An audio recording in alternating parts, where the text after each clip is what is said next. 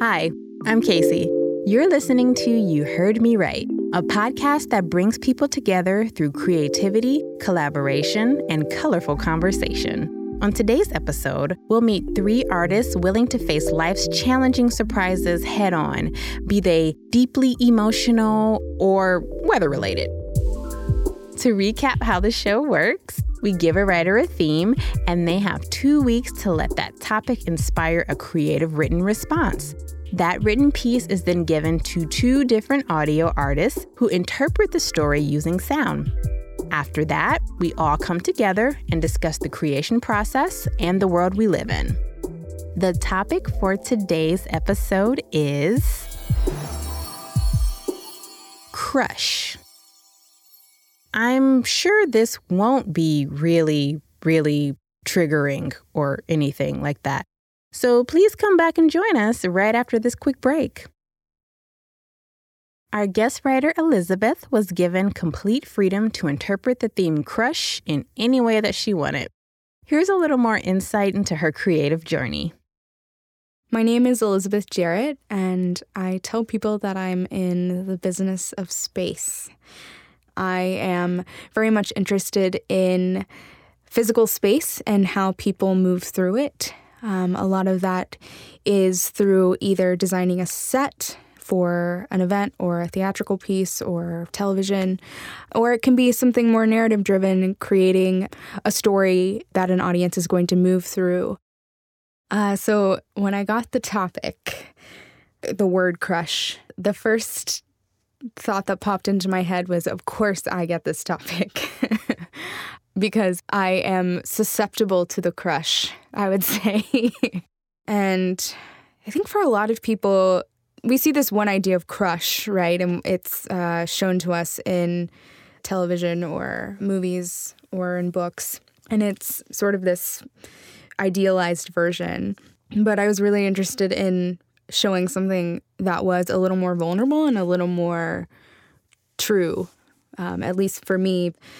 Uh, I took it as an opportunity to write about something that I've been putting off writing about, which was sort of what happens when the crush sort of not uh, reciprocated. And now Elizabeth will read her short story entitled St. Jordi's Day. I found the scattered paper along a Barcelona beach one April, their hue of parchment camouflaging their shape against the sand.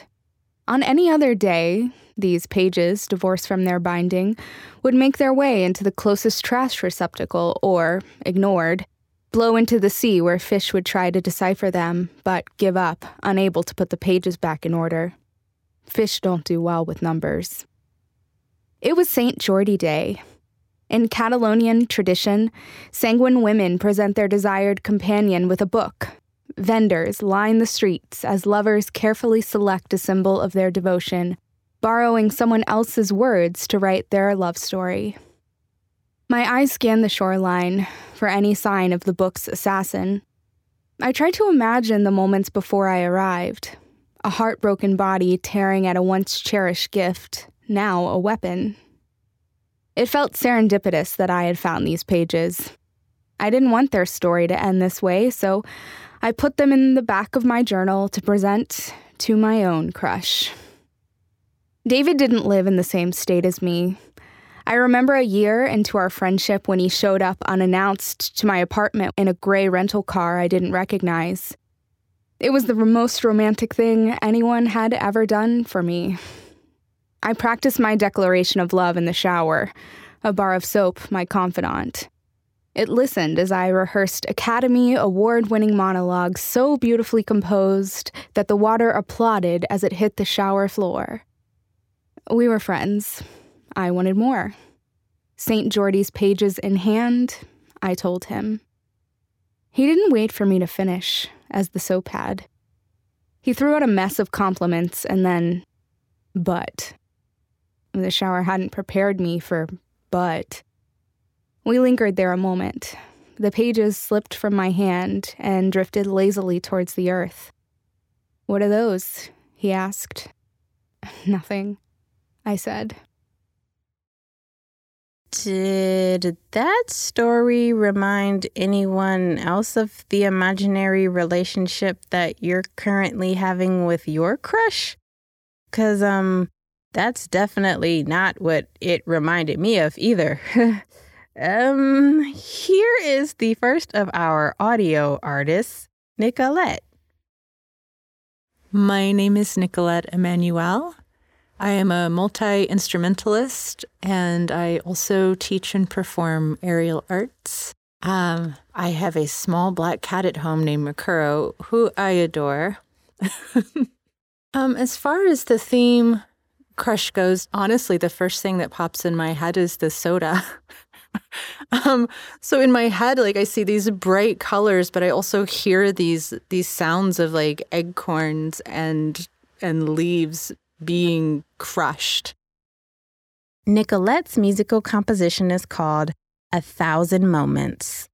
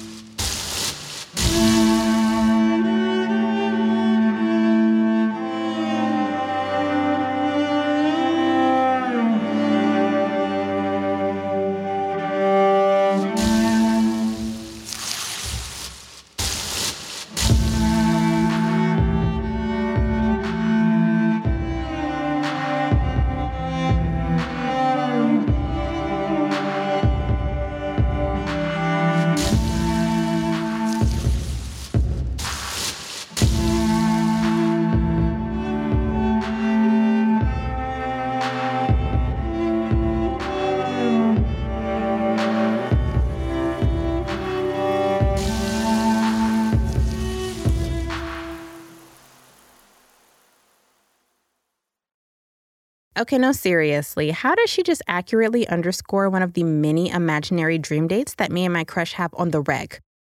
I mean, not that. Gokul, take it away. Hi, my name is Gokul Parasuram, and I am Hallucinojerks. And uh, Hallucinojerks is a, a, sort of an electronic music project that I do, and uh, it can cover the range of Baroque pop to art rock to uh, electronic rock to uh, noise and glitch. And those are all areas of opportunity that I explore in Hallucinojerks. People say that all the types of songs, you know, that uh, you know that could happen have already been written, but that's nonsense. Um, they, that will never, ever, ever be the case. Every single new person that is born is an infinite number of songs waiting to be written. That is my that is my truth. Um, I thought the best way I could honor the writer was by having a true and complete personal response to her piece. Um, and so instead of trying to do something that like recreated um, or paid homage, uh, you know, specifically to different aspects of her work, I tried to be very true to what her work made me think about in terms of my life, in terms of the things I wanted, and I acted in accordance with those with those thoughts. Please enjoy Gokul's response, a song entitled, What?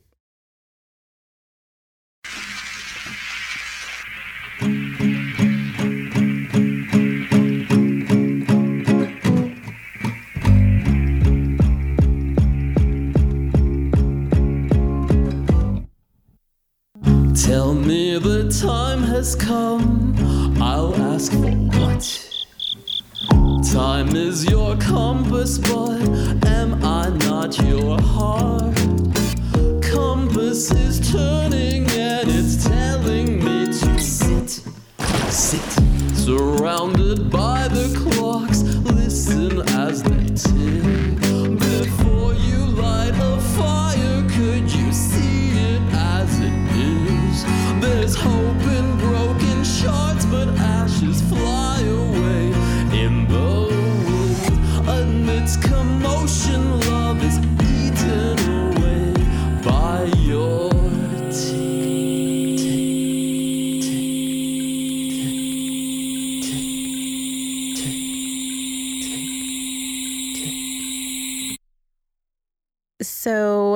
Each of these pieces has me so far in my feelings that I think it's a good time to take a break.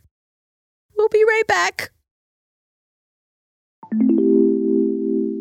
Welcome back. I have pulled myself together, and you have just heard all of the amazing work that was inspired by the theme Crush.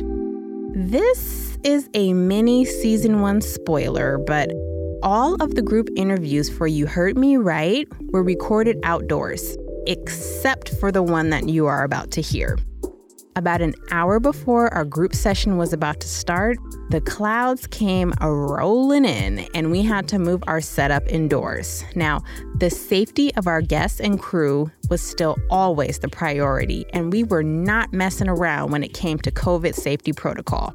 So, we set up our two sound artists in separate rooms inside of, I guess you could call it the actual tree house, and our writer Elizabeth joined us via Zoom. If 2020 taught us anything, it was how to deal with a change of plans with grace and how to figure out ways to stay connected no matter what. Here's how it all went down.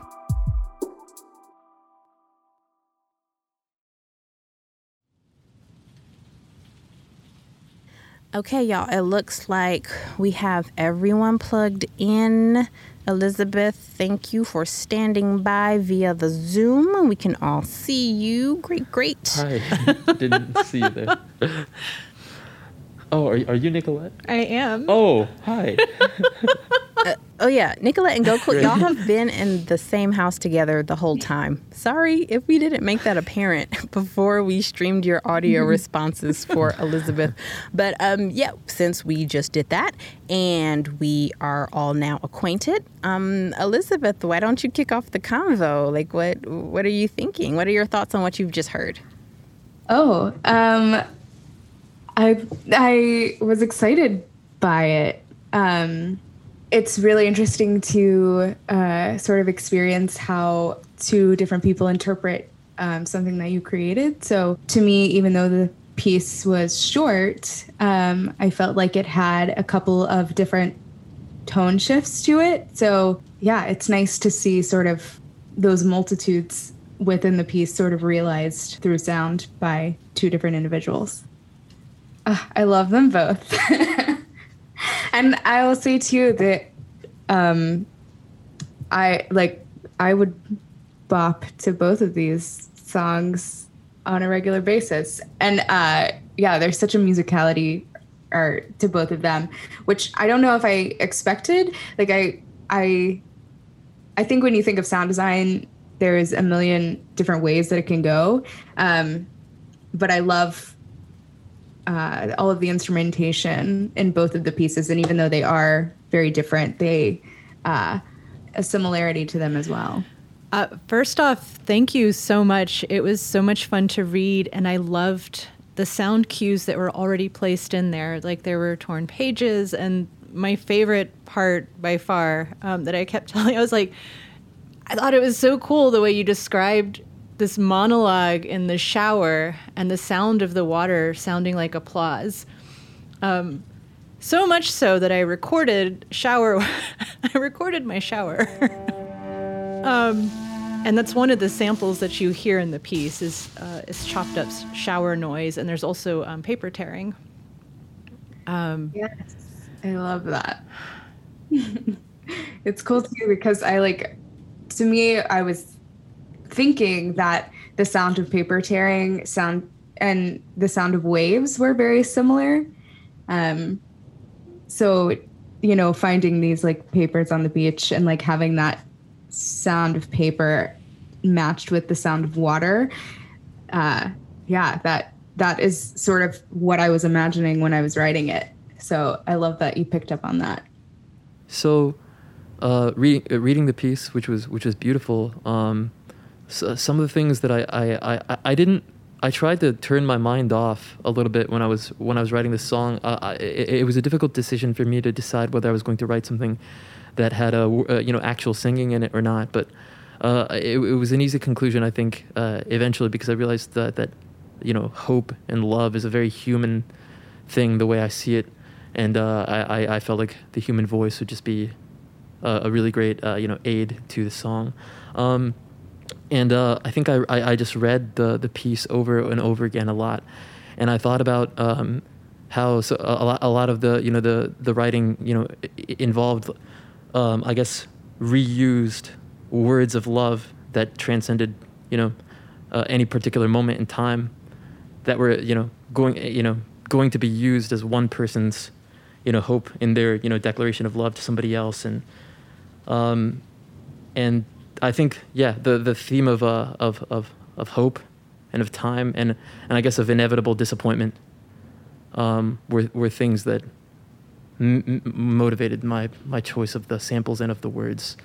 Um and uh, also I, I guess the idea that the, the the the main character was kind of timid the whole time a little bit. I would describe i, I don't know if that's fair but like you know timid in, in, in like uh, the way that you know uh, timid in, in adopting this love language to, to declare love to somebody uh, that uh, that timidness i think also plays a role in in the overall tone of my of my work.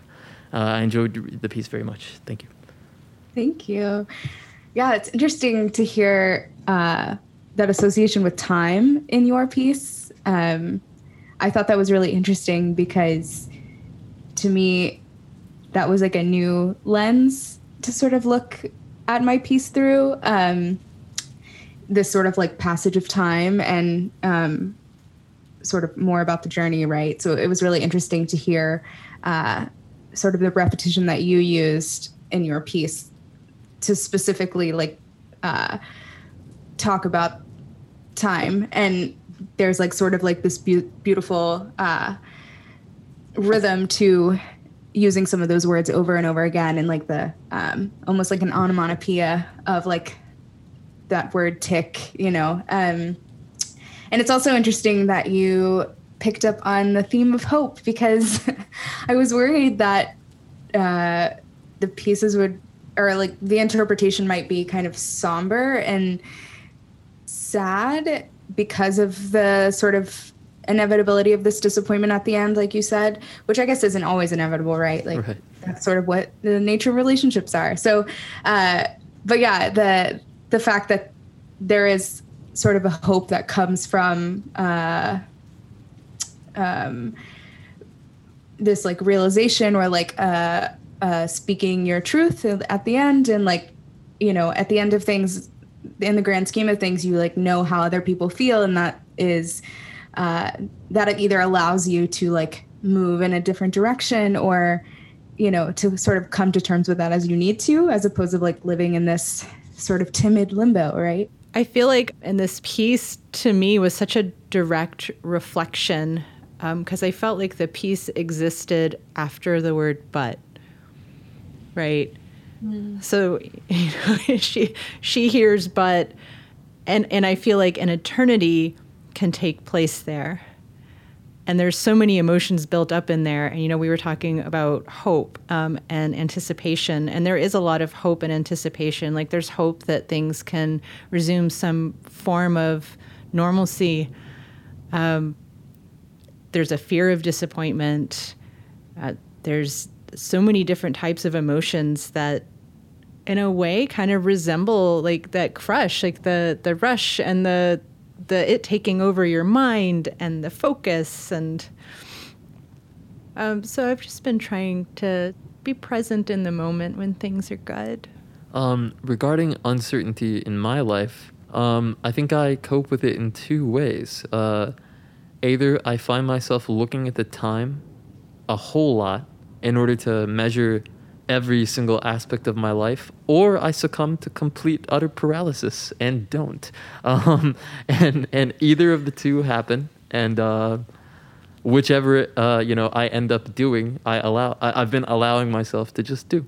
Yeah, for sure. Um, so I've often described this moment uh, for myself right now um, as being in a waiting room. Um, where you're sort of in this like space of being in between one thing and another thing. Um, so yeah, I, I feel I still feel that way. I feel like at this point, um, in this part of the metaphor, I have now stood up and am pacing back and forth. Uh, you know, um, my anxiety is sort of kicking in and, and, and, you know, feeling sort of what's next. And, bef- you know, before, I, I, I feel like that's sort of the way we, we quantify things right now uh, is like the before and the present. So before, um, there was definitely one trajectory I felt that I was on, and I was really excited about um, sort of where my decisions and my work and my life was taking me. And um, yeah, and then that changed abruptly uh, because I wasn't able to do a lot of those things that um, I had set up to then open more doors for me to walk through. And uh, yeah, so I kind of got stuck. I feel completely alienated from virtually everyone I know, like more than I have at any point in 2020. Um, something I was thinking about actually as I was on the way here, I was thinking to myself, like, what, what, uh, you know, is a way that I would for myself like describe my artistic output, like just for myself, because people always ask you what you sound like or what your writing's like or or whatever, and I guess like something that I kind of said to myself was, I think that once somebody feels like a void in their life, it another person mysteriously just feels the same void um, uh, without even knowing that that that they were feeling it. And, and I guess uh, uh, I guess to me, that's a way in which I, uh, you know, dip into and dip out of the collective consciousness, particularly within the scope of my artistic uh, output. I would always make the case that our personalities are a sum of things that we have borrowed, stolen, stolen, and collected from other people. Like we might hear a funny way that somebody says something, so you start saying it. Like it's in our language, it's in the way we dress. Like mm-hmm. ever since we were little babies, comes from society, from our families. Um, but yeah. Oh, I had something to ask you about that. Are you open to the idea that? um, in addition to what you said, it is a sum of all those things plus something unique to you that is inside of you that is not inside of anybody else. Would you agree or disagree with that? Oh, it's almost like a nature versus nurture question. Um, I think that we are unique in the way that we put together those things for sure. Um, there's a certain, because of all of our experiences and, and everything that we have, our toolkit is going to be slightly different than than everyone else's, right? So the sure. way that we combine things will be unique. And I feel like the more extraordinary or different I've noticed with people and their experiences, then the more unique they're able to put things back together for their own mm-hmm. self-expression when I create something, uh, it's important to me to share it with other people and then be open to whatever I've created changing when it sort of shifts through the lens of somebody else. You know, I, I have one mode of storytelling which I do for myself and I keep private, but if I'm creating something to share, I am sharing that knowing that it is sort of going into what we were talking about before, right? This like uh, collective unconsciousness or it's going into the world to then sort of become something else or inspire somebody or um, you know shift somebody's perspective or to help them get to know me better. That is a struggle for me um, and it's one because i care a lot and two because i i i, I need to res- do a better job respecting the validity of my own experiences um, I love hearing your answers. They're they're in, it's an interesting take that I don't normally get to hear. So thank you. sure. um, I I think I just seek to love what I create, and so as long as I love it and put it out there, I'm okay when someone else doesn't like it or mm. doesn't or when they're not receptive to it. But really, it was finding that love and confidence in my own work when putting it out and, and understanding context. Because um, I've definitely performed before for an audience where they weren't receptive. Um, and it was it, in my mind, it was because, you know, it was this very like joyful event, and my stuff can be kind of a downer. but yeah, it's just that that self love um, of your work, and I also love collaborative efforts, and I love working with other people, and because I have the things that I do on my own that I like, and it's just 100% me. Um, I feel like I am able to make a better collaborator because of that because it's easier for me to to let go. It's easier for me to kind of like let it shift and transform because somebody else's eyes are on it. This is an existential episode right here. We took it to some spiritual level. those three chatting was like the rainbow at the end of the storm Tune in for the next episode of You Heard Me Right, where a copywriter, composer, and sound designer face a very difficult decision. We'll hear you later.